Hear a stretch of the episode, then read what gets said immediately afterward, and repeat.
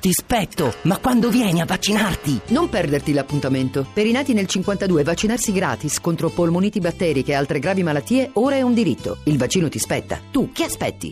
Io ci vado. Campagna Happy Aging per la salute dei cittadini. Se leggiamo i tentativi di difesa da parte dei legali, dei due carabinieri, le domande, il fuoco di fila di domande molto impertinenti fatte alle ragazze sui loro indumenti intimi, sul fatto che trovavano pure no sexy due carabinieri, sembrano riproporre uno schema mentale che è ancora pervasivo, ancora forte.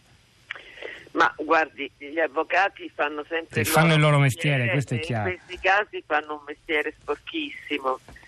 Io sono anche molto colpita che lì ci sia una avvocata che si presta a farlo. Però eh, il problema qui è un altro, secondo me, eh, e non è neanche esattamente quello che riguarda la violenza, perché vera e propria, perché i casi di violenza sono terribili, non ci dimentichiamo i femminicidi che ci sono in Italia, eccetera. Quello che sta arrivando invece da Hollywood, io ho l'impressione che in Italia non lo stia capendo mediamente nessuno, cioè non nessuno no, ma insomma, perché solo in Italia c'è una reazione colpevolizzante delle donne. È incredibile questa cosa. I media americani sono tutti a favore delle donne, io li leggo, cioè, lì hanno capito che si è aperta una questione enorme che è naturalmente pratica ma anche simbolica, politica, cioè che c'è un mercato del lavoro dominato dalle molestie, cioè che le donne eh, non è che provocano, non provocano, è una cosa che non, non, non esiste. Il problema è che c'è un mercato del lavoro in cui le giovani donne sono mediamente messe nelle condizioni di doversi un po' prostituire perché se no non c'è, se no non lavorano. Allora, di che cosa stiamo parlando? Che cosa c'entra la provocazione, l'ascoltatrice che colpevolizza le donne? Cioè, siamo proprio fuori campo, perché questo è un fenomeno gigantesco che si è aperto lì poi noi sappiamo anche la potenza di fuoco che ha il sistema americano di trascinarsi dietro tutto, eccetera. Quindi sono tutte reazioni assolutamente fuori fuoco rispetto a come furono fuori fuoco largamente ai tempi di Berlusconi, lei ha avuto la gentilezza di citare il mio libro.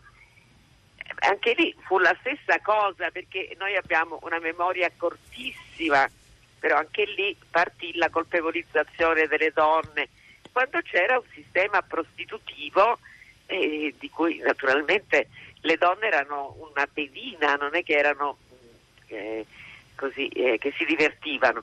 Allora, questo è il punto, questo è il punto. Primo e secondo, e poi ho finito. Sì. C'è il eh, problema storico, diciamo che noi vi- siamo sempre vissuti per secoli, secoli, millenni, in un sistema che si chiama patriarcato, io non voglio fare la lezioncina ideologica, che però si basava e si basa sul silenzio a senso, femminile, cioè le donne subivano e non parlavano.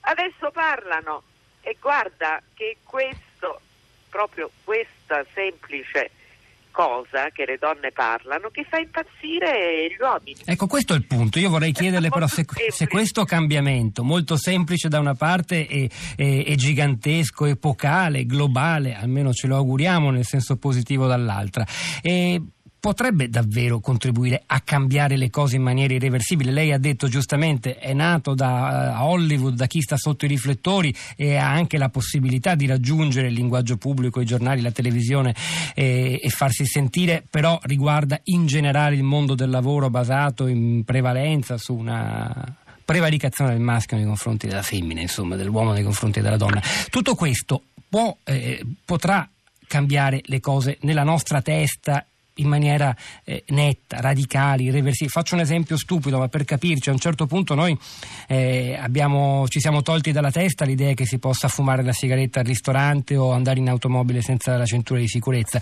Atteggiamenti che abbiamo lasciato alle nostre spalle, salvo alcuna eccezione. Potrebbe prodursi qualcosa di simile anche nel rapporto tra gli uomini e le donne? Ma dunque, io questo non, non sono sicurissima. Cioè, penso che penso di sì, ma non penso neanche che necessariamente avvenga domani mattina questo, oggi pomeriggio.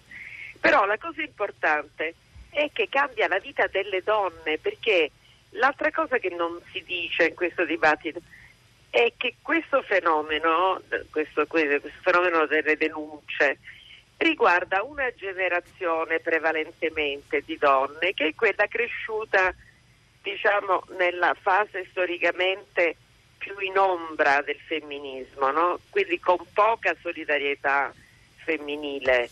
È una generazione che ha pensato di potercela fare individualmente, no?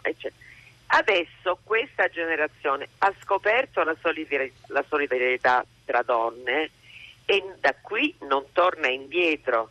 Quindi io penso che il, il grossissimo cambiamento è che le donne non si sentono più sole e pensano di poter parlare. Questo è un, un cambiamento garantito, insomma. E poi se gli uomini cambieranno oppure si ostineranno a fare queste scene patetiche in cui offrono poi un sesso molto cheap, molto, eh, sono impressionanti i racconti di queste molestie, no? cioè un sesso che è solo violento, misero, che non è relazionale, non è affettivo, non è erotico. Io spero che cambino